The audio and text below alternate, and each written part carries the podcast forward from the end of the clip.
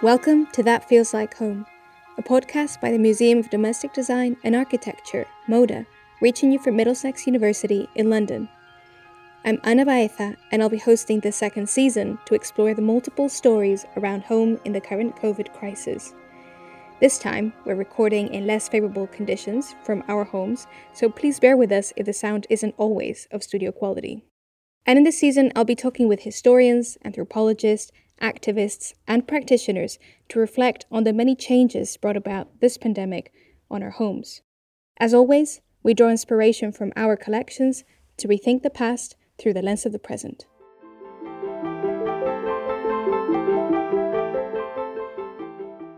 In this episode, we throw a more reflective glance at how we've been discussing home during this podcast. The focus on the home has arguably been one of the cornerstones of COVID across much of the scholarly and mainstream media during this period. And we want to keep thinking about the ways in which the household has become normalized during COVID 19.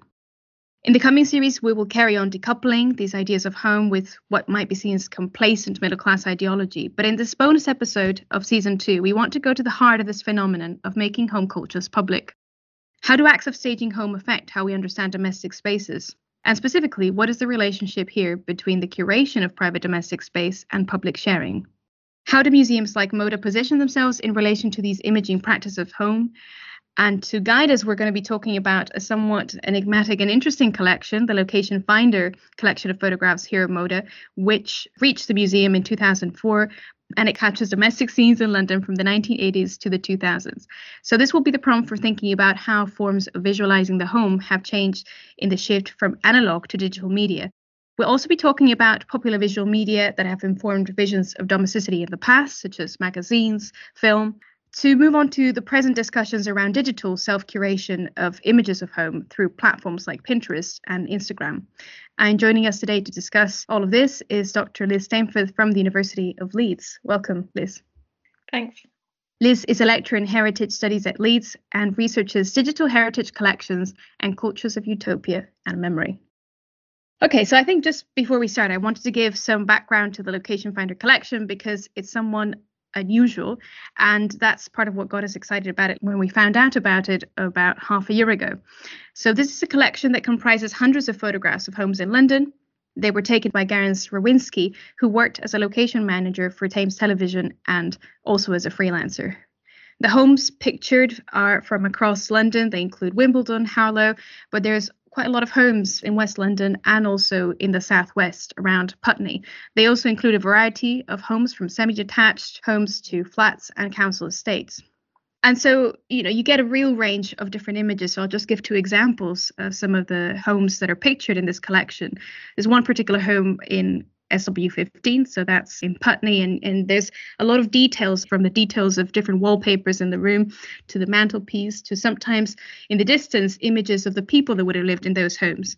In this particular house in Putney, it has a period style you can see paintings that are in a traditional English landscapes. And it contrasts very much with some of the other parts of the collection, say the Dalgarno estate in W10, so that's in West London, in which you can see a much smaller house. You don't have the bedrooms pictures, so only some spaces have been included within these images.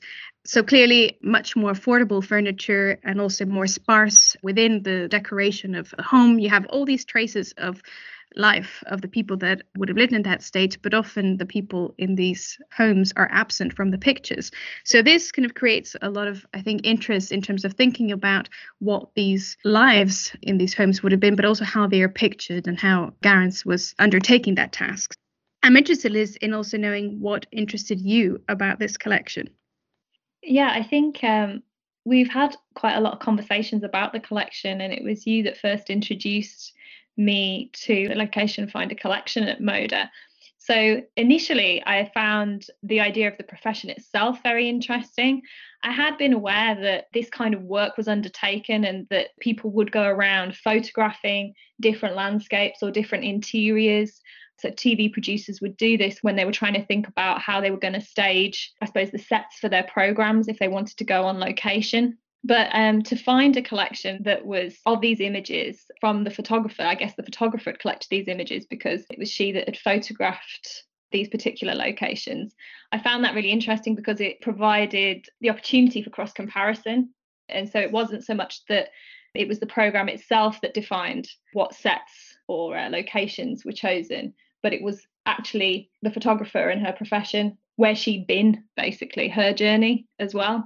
So that idea of the profession did fascinate me and kind of got me thinking um, was there a relationship between the photographer and the different homeowners? I don't think that's something that's totally clear, and actually, perhaps it wasn't uh, completely the case. But what gave me that initial idea was also the photographs themselves. When we looked at some of the collection, they were quite, to me and to my eyes, I suppose, quite intimate portraits of the home, oddly. So even though they were taken in a professional context as potential locations for television programs, I had this sort of strong sense that they were quite intimate portraits of home, even though there weren't often people in them. I mean, there are some figures that sometimes appear almost incidentally, but the idea really is to take a picture of the space. But what was quite intimate about them was that they really did have a lived in look. In terms of this question of staging the home, they didn't resemble what you, imagine as a sort of empty stage set. It was really as if the people just kind of stepped out of the frame for a second their everyday lives were very much in motion, I felt in the photographs. And I suppose I found myself filling in a lot of the details of what their living situations might be by looking at the different photographs and, um, of course, filling those in with my own assumptions as well. So it was that that really initially drew me to the collection this idea of a professional context in which something quite intimate in a way it's being explored or you know now looking at it as a museum collection inviting exploration i think. Yeah and i think what you're saying about the intimacy of these photographs it reminds me of, one of the particular um, images from the collection which is from High Path Estate, so is, is one of the estates in, in London. And actually, there is a little note that says Laura's flat. So you already get a sort of signposting to thinking that someone lives there. And then you're looking at these images, which is only of the kitchen, and then you have the living room. And in that living room, there is the television is turned on. So I was thinking about what you were saying. Someone has just stepped out of the picture, and I think that is the quality of many of these images, because there's something about them that exceeds what the image represents, and I think there's something there about a prompt for maybe thinking about the stories that are part of what it means to live in that space and to occupy that space. And in that same scene in the living room, there is also another detail that caught my attention, which is there's a baby milk bottle just in the middle of the living room, but there's no one else. So that there is all this, um, I guess, presence around an object that had it not been there, it would have just changed the meaning of that photograph entirely. And I think it's interesting that Garance was taking actively these decisions to picture these images in a way that they seem so unfiltered and so unstaged in a way, even if though paradoxically they were aimed for the staging of the home through series. And I think that relates to talking a bit more about the why of this collection and how it was put together. So Garance was working over this period from the 1980s to the 2000s, and as you said, she was scouting for these potential locations. And I think one of the interesting things that comes out of the way she was approaching this and how maybe also the profession has changed in that respect is that she emphasized when we interviewed her the trust that she would build with people that she would come into contact with. So she would often approach them by letter, obviously, no, not many emails at the time. So after that, she would then enter into some sort of contact with people, and then you know people she said would be honoured to have her come into the house and and take images of the home. But sometimes it would be much more serendipitous. So she'd be walking around an area, you know, say in West London, she would approach people in the street so it's interesting to see how that there was an element of spontaneity that I think maybe does come across in the photographs. Um, she also has described how the process of taking the images once inside the houses was very quick. She'd cover about seven properties in one day. She also had an Olympus lens of 35 millimeters, which has no focus, it has no panoramic facilities. So it just allows you to take very simple shots. And I think that adds to that spontaneous, unfiltered quality of the images, which I think differs from the ways in which we see how home has been pictured in other contexts, particularly thinking about how home might be staged more recently through social media. So I think that's one of the really interesting aspects of this collection. Yeah, definitely. And I think what we've both indicated there is that there's a lot of personal life that's left in that hasn't been filtered out of those photos and personal information or things that could be translated into personal information as well.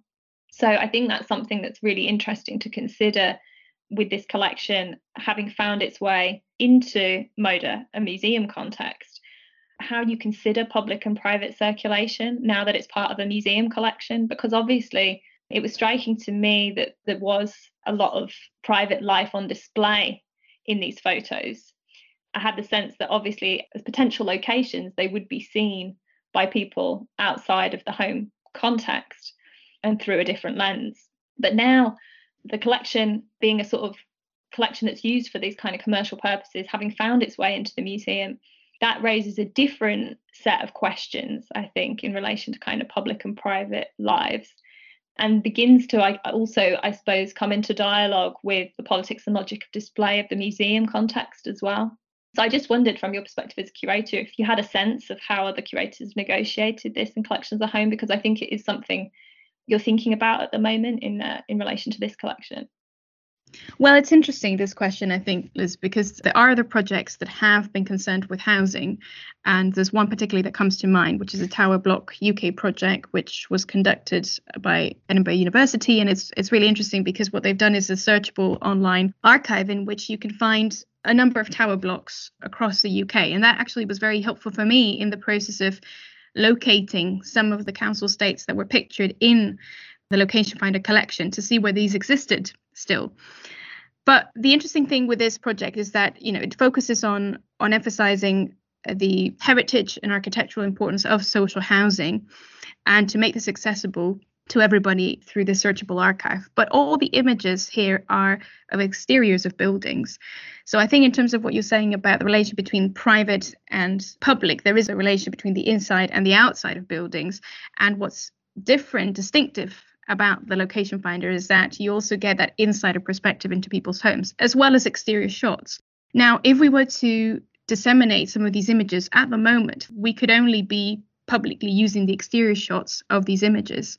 When it comes to the uses of the interiors, this can only happen in a classroom setting with students, in which we also make them aware, aware of the sensitivities of the data, the personal information that is contained in those images. And we need to redact that information. So then, if we think of how we're working online at the moment, mostly through teaching at universities, that actually raises a further issue because we can't actually then use these images in an online context. And I think this is interesting to think how museums are positioned in this particular scenario, which is very different to the way in which people might be exposing their interiors through social media and other kind of platforms.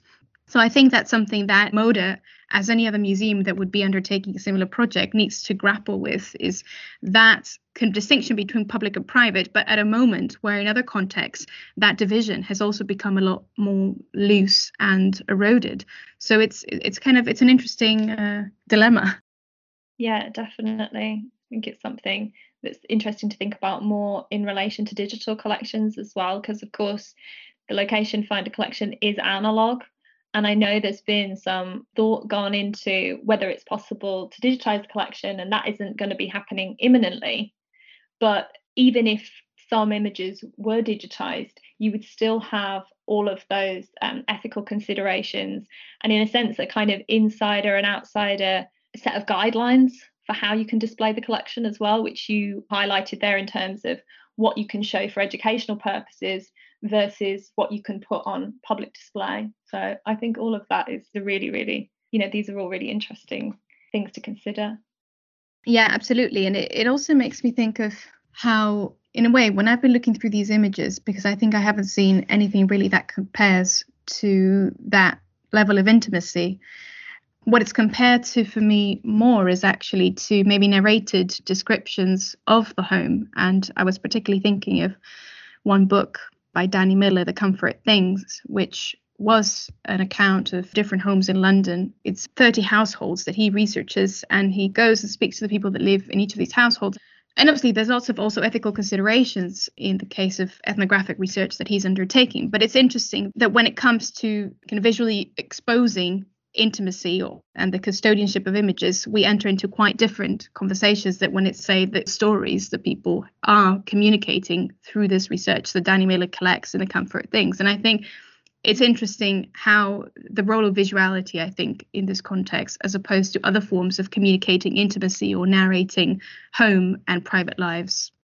you were saying, I think, just thinking about the contrast with Location Finder, and I think this is so interesting that Garance had explained that she was aiming for minimal intervention, which is very interesting to me because you can see that definitely, that corresponds with what you can see sometimes.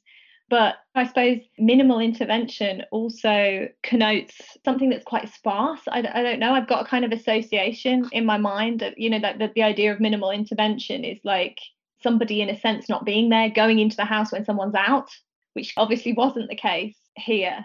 So, what was her perspective on that in terms of like, I suppose you you related to her your interest in in the photos. How did she explain that kind of uh, minimal intervention or pursuit of real life that she was aiming for. Well, the way in which Garance described this process was she had an interest in capturing the texture of life, the texture of place, of character, and this could even be the textural quality of of the space. So she wouldn't be using any lighting. You know, as I said, she had a camera that couldn't really you couldn't really do much with that camera in terms of making heavily composed or panoramic scenes. And so there's a very kind of unpolished, dirty quality to the images insofar as they're not smooth.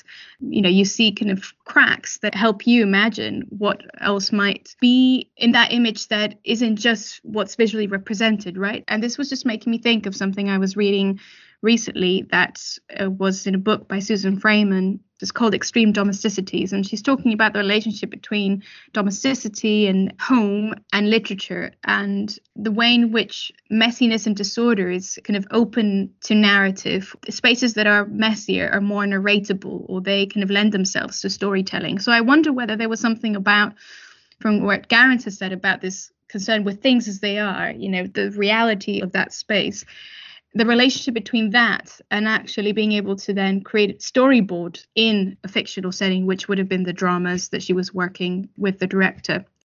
Yeah, that that makes a lot of sense, and I think that idea and that notion of places where you can sort of see the cracks being more narratable and lending themselves more to stories is certainly the case and was certainly my response to those images as well.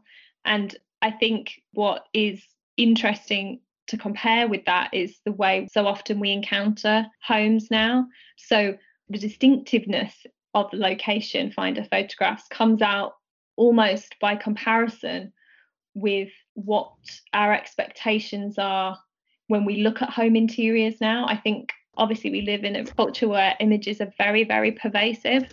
And so the way images circulate in the media, especially social media now, we're looking for certain visual cues and very often, the way we encounter home interiors are as these very polished spaces, perhaps spaces that don't invite kind of an imaginative leap in the same way, which is something I, I hadn't really thought about before, but have certainly been staged in a certain way. So that idea of staging comes in if we can think of that as kind of ordering things in a certain way. I suppose there's different ways of reading the word staging as well.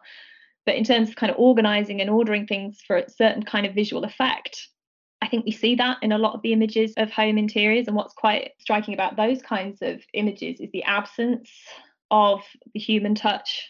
And I suppose this is the way spaces are commercialized as well. People are invited to desire that kind of aesthetic or to desire living in that home through seeing a kind of blank canvas. And so perhaps they're invited to then imagine and superimpose their own lives onto that.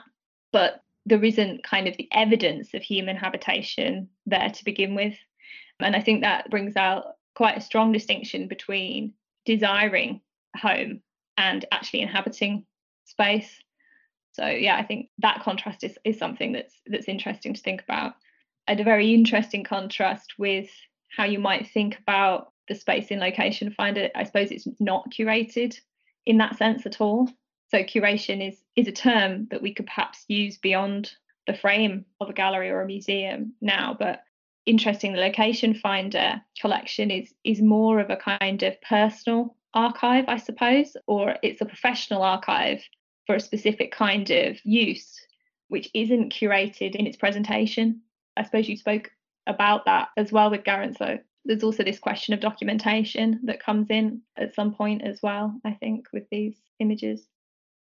Yeah, absolutely. And I think that's a really interesting point is to think of the status of this collection as one that had a specific function, as you said. So it was considered as a research tool that Garance would use together with the director to then ascertain if they would go and film in those locations. And indeed, many of, or the majority, I think, of the locations that we have in the collection at MODA were never used eventually for filming, actually. But the way that Garance would approach this task is, you know, that she wanted to be as effective as possible. So then her assistant would then take the photographs really quickly to, you know, Supasnaps or Boots or the chemist or, you know, whichever nearby business that would have been able to process the images. And initially in the 80s that would have taken a couple of days then afterwards as the technology improved it would just take a few hours so then someone would collect the images they would go back to the office and then just sort them out by the address, put them in these folios with the tape, which is still how they've reached MODA. So that's the current status of the collection. And then they would just write all the details the address, the contact details. Importantly, I think Garance always said to the people that she worked with and whose homes she documented that these images would never be made public and I think that's an important point if we if we think also that in a way how was public understood in that point because they were then going into professional context in which they were being viewed by some of Garance's co-workers. But I think that there was something here about maybe preserving still that a level of privacy uh, of these images and Garance as the custodian of that, which I think is what maybe suggests to me the way that this archive was perhaps more of a private archive, even if it did have a professional function. And indeed, it's interesting that Garance, around that time, she undertook some studies in, in heritage. So she was also thinking about the value of this collection in terms of the lives of people that it was documenting and visually preserving. And I think that is what informed the decision for her to want this repository of images to not be lost entirely. And I think what's interesting, as you pointed out earlier, is that then there's another shift that happens when this collection then enters the space of the museum and curation takes on a very different meaning. Yeah, definitely. In the museum context, there is an implicit link between or an association with curation as kind of some kind of public activity. So, in the presentation of the images themselves, that curating element, as I was talking about it on kind of contemporary social media platforms, wasn't taking place. But also, even and, and it's very interesting what you say about Garance also studying heritage, sort of thinking about preserving the collection in some way. But in line with that, not necessarily perhaps so much thinking about how the public could engage with it, but rather thinking that it needed to be preserved for posterity in a sense because it, it gave a snapshot of a particular period and, and and the way people lived and i suppose the contrast as well in the way people lived throughout that period because there is a contrast in some of the types of locations that that were photographed Absolutely. And I think for and I think that came across very much in the way that Garance was thinking about not just the collection, but also her engagement with a variety of different people. And she describes being in southwest suburban and what were you know very lavish households, but then being in more in areas where it was mostly social housing estates and getting to know the people there. And she also described working with sex workers in Soho. And she used the words of being feeling honored about coming into contact with such a wide cross section of society and therefore through the the imaging of these spaces to translate i guess those different kinds of domesticity and ways of, of living in the collection and therefore wanting to preserve that as well what i don't know is how at one point Garance starts to think in this way whether it's in the process of creating this collection or once she's actually finalized this and then decides to give it to the museum and then the status of this collection changes somehow. Mm. Yeah, definitely. You can see, I suppose you can imagine at the point at which it begins to resemble a collection, that's the moment in which someone's mind turns towards thinking about it as such and perhaps thinking about it as something of that having that kind of value and that social value. And then that I suppose is also why it's made its way into MODA because that is one of the museum's remits to be able to kind of document aspects of everyday and domestic life.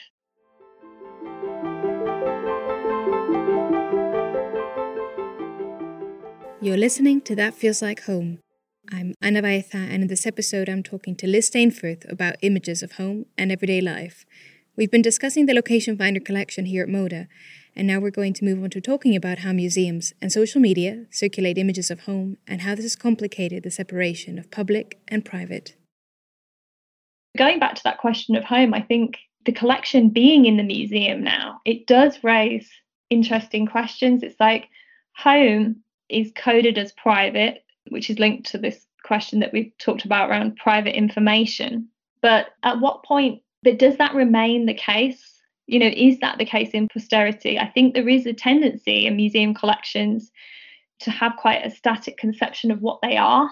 But there is a sense in which these homes that were people's homes at a moment in time, that they may no longer be those places for whatever reason it may be that the physical space itself no longer exists in that configuration. It may be that the people who lived in the spaces have moved out of them. So, is there perhaps, and this isn't like a sort of question that's perhaps it's possible to kind of imminently answer, but in the abstract, is there a moment when museums with collections such as these have to reassess to a certain extent to say that those kinds of um, the public and private associations that those places have no longer kind of persist in that way or you know have changed somewhat or have been reconfigured somewhere along the lines? And does that create room for more public engagement with them yeah, I think that's a really interesting point because I think it also raises a, a, more general question about how we consider home and homemaking in the first place, which is, on the one hand, this idea of something that's kind of static. So there's this image of privacy that we can't kind of meddle with and, and make it public because you know there's all that personal information but that kind of negates to some extent the ways in which homes are continuously made and unmade and there's kind of ways in which it's not just that those houses might not exist because people don't live there anymore but the nature of that space might have been altered entirely as well because you know homes are a process of of habitation that changes over time so i think it does raise attention and an interesting set of questions for museums in thinking about how they position themselves to what is in effect a continuously changing thing of making home. So I don't think I have an answer to that. I think it's something to continue thinking about and to um yeah, I, I suppose, you know, is it about going back to these places? Is it about contacting the people? Is it I'm not sure. I, I, think it's quite a many faceted subject and question that needs more thought, but it's definitely an important one in terms of thinking about how heritage mobilizes certain ideas around collections, and that I think we shouldn't be taking for granted that these places are unchangeable because they're not, because that's not what homes are, really. Yeah. And what it requires really is attention, on the one hand, to perhaps less static definitions of what collections are and what they might be. And on the other, also close attentiveness to the fact that home is is a very um, is quite conceptually vague category yeah. and demands quite an expansive definition. So I think consideration of both of those things has to kind of go into what you do with a collection of this nature, which is what makes it so interesting in a way, and um, and really does make it quite distinct. As I was saying before, I think the way we often encounter home today, especially through contemporary social media platforms, that question of like the collection was accumulated for commercial purposes, but it's not trying to sell an ideal of home in the same way that those images do. And the image of the ideal home is it kind of a return to a former completeness, which is, of course, quite illusory but I do think the ideal homes have something of that in them, and that is really quite different from uh, the location finder images, which are, are kind of, I suppose, trying to capture real life on some level, as far as that's possible. And I don't mean to say by talking about ideal homes in the context of social media platforms that this is a new thing either. I think that, you know, there's a lot of continuities through things like ideal home catalogues and, and other print media, you know, the circulation of the ideal home via media it's quite a long-standing trope which i think is something you've thought about a little bit and written about before as well yeah i mean and, and i think what's it's interesting that it in the collection of moda we have the location finder photographs and then we have all this host of catalogs, brochures, magazines that are precisely showing the kinds of images of ideal homes that you were just referring to. So I think it's important to acknowledge the historical existence of prior ideal representations of what home should be, what domesticity should look like. And often this has been coded in you know, very middle class terms, often centered on the nuclear family. So you can think of the suburban expansion in the 1930s is really central, I suppose, to that, but also f- responsible for the myth making that happens around homes in suburbia. So I think there is something interesting here in terms of the normalization of certain meanings of what home is. And the location finder, I think, is interesting because it presents other ideas of what home could be, and it kind of exists in dissonance with those dominant representations which we've seen in magazine culture but also in cinematic representations of of home, especially from the 1940s into the 1950s, that also kind of retrench that idea of home life as family life.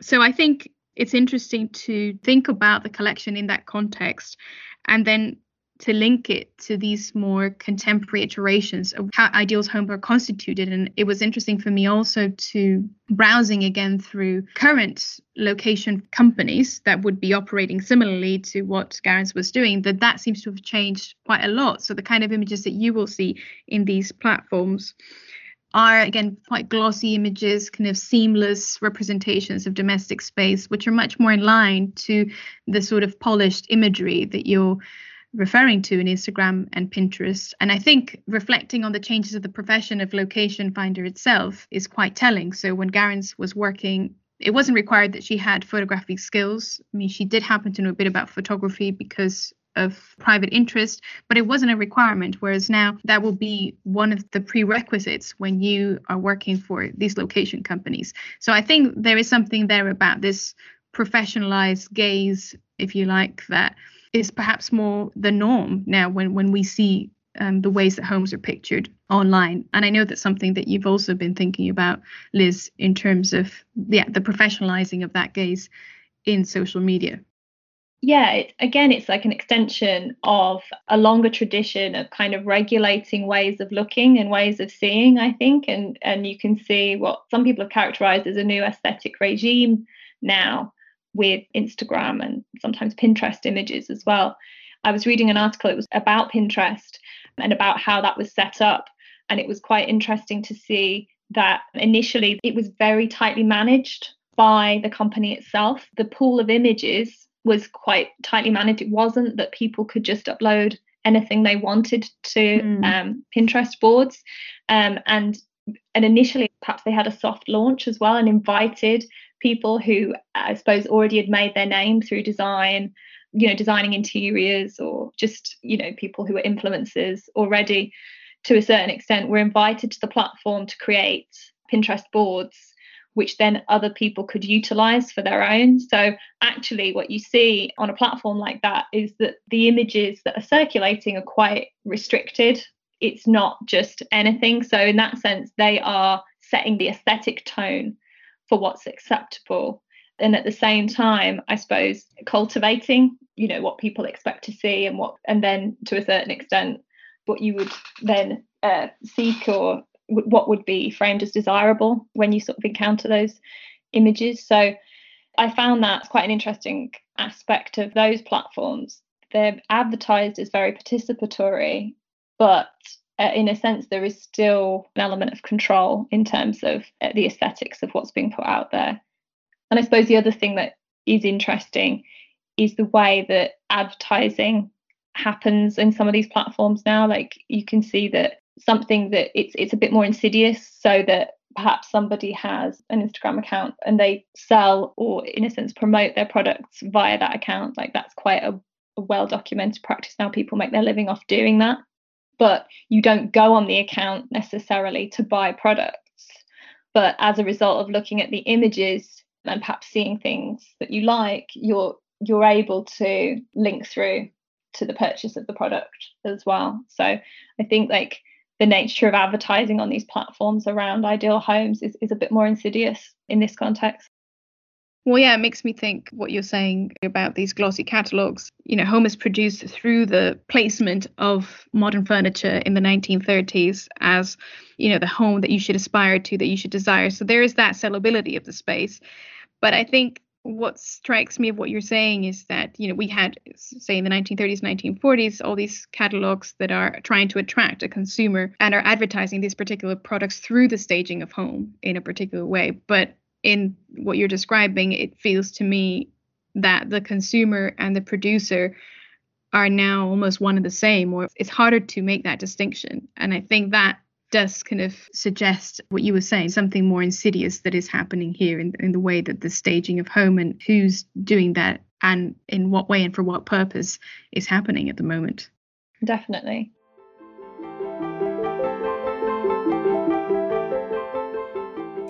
So we've been talking about the Location Finder collection at Moda and Images of Home online, but Liz and I also discussed a more recent initiative by the Museum of the Home in London, the Stay at Home Project, which has been documenting home life during COVID. I think then there's something also interesting in thinking about other projects that are trying to document home in different ways and that are this is happening in in a non-corporate institutional context. So I'm thinking of a recent project that was launched by the Museum of the Home in London. This is called the Stay at Home Project. And the idea of this project was to document how home lives have changed over this period of the pandemic. So you can participate online. Um, there's a series of questions that they ask you to answer about your experiences of home. So those questions might be about how the pandemic has changed the way that you use your home. How do you feel about your home? And then you can upload also up to five images of the home spaces. And browsing through the website, I think it was interesting to see that they actually had a very spontaneous unpolished feel to them. So you you would often, you know, see spaces that are not so carefully arranged. You might catch the back of one of the children who's a picture in the photograph. Sometimes there's a close up. There's not a coherence actually across all the images. There's, there's a great range. And it really does feel for me like it's capturing some of the everyday life and kind of the pace and rhythm of, of activities and, and how life has changed uh, during this period and how domestic arrangements have also changed. So I think it's interesting that, you know, we're talking about home and staging home and some of the people that take part in this project might also be potentially taking part in the kind of social media imaging of home. But it's interesting to think that there are different visualizing strategies when people are engaging in social media commercial sites and when they're engaging in what's perceived as a public institutional context. And I think that just says something about the expectations placed on museums as spaces that have a role in the curation of these kind of images and of public life or the way that the public life is talked about. So I don't know if you have some thoughts on that, but I think it's quite an interesting distinction. Yeah, definitely. I think um, I think there's a lot to unpack there. The first thing, which was the last thing you were reflecting on, about how people engage, I suppose, or are willing to share aspects of their home life when they're doing it on a social media platform versus when they're doing it for a museum project. That might be quite different. Also, of course, there is like that sense in which this project staying at home it, i guess is trying to um, to capture a historical moment as well uh, mm. to a certain extent with the pandemic and and to capture the impact that's having on people's lives due to having to stay at home through lockdown but I do think it's interesting how people might self select and self censor, especially if yeah. they think and they have the kind of advanced knowledge that this project is documenting something for posterity. The idea that it might have a life beyond their immediate lives and circumstances. So, definitely, I think that that's at play. And the other interesting aspect is that it is quite a sensitive issue as well, that, that it's completely understandable why people and, and it's great that people want to take part in this project and, and are able to share aspects of their life. But this just makes me think about as well those situations that people might find themselves in where they're forced to share more of their life than they're perhaps willing to. So that's another thing that you know you can't document exactly through a, a museum project but that is a facet of what's happening under covid. And we definitely discussed this in the university teaching context and specifically teaching online during mm-hmm. COVID that if the successful delivery of online teaching requires a certain kind of engagement, requires people to have their videos on, then that can actually be very exposing for people. Aside from the problem of maybe not having a dedicated space or a stable internet connection, the way exposing yourself in that moment to others, you know, the way the home, effectively your backdrop, exposes other things about your social situation can be quite revealing of different class dimensions and disparities in a way that people are like then forced into that position of inhabiting that space which may feel very uncomfortable in what is supposed to be a kind of formal teaching context which is supposed to be kind of based on this kind of and of course there's difficulties there as well but is based on the idea that you're kind of in a neutral space together discussing things which as i say is that's problematic to start with. But when you're having to kind of phone in from home it adds this extra layer and is potentially exposing of these additional aspects and, and things that could give rise to additional anxieties. I absolutely agree. I think there's something here also to consider in terms of the self selecting nature of these projects that have been seeking to document COVID and, and it's the ethics around how much can you ask of people to show when there might be in very vulnerable situations? But as a result of that and because there might be the self-selection happening what are the stories that are actually being collected and being documented as a result of this which then has all sorts of implications for this stay at home project in particular for to what extent can it capture the range of experiences of home? And and we've already been talking and I said at the beginning of, of the podcast that there is obviously the question of home intersects with a whole set of issues that might involve displacement migration insecurity and it's to what extent can projects like this actually make space for that and and should they and, and if so how how do they? So I, I think that there's something here in terms of how institutions negotiate both wanting to record a historical moment in its greatest diversity, but also how to do that in a way that is kind of ethically not extractive. Yeah, it's definitely something to think about for us not to take it as a given. I think I think it, it's trying and then it, and it is a conversation that that needs to be had in order to be able to negotiate the ethics of that. And though definitely in the sense of like being able to document all of the um, uncertainty and all of the kind of inequality that's perpetuated by mm. COVID as well. I think that there need to be ways of making that visible and not invisibilizing that. But I suppose it's a question of what institutions is the museum an institution that's fit for purpose to do yeah. that work? And um, I wouldn't answer the question, you know, one way or the other particularly, but the question might be what would make it fit for purpose to do that work so yeah, I think that's probably something that's that would be an interesting way forward.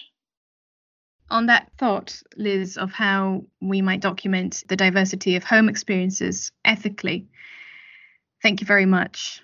And it's been great to have you in the podcast and to talk to you about all these things. Thank you. Thank you for inviting me.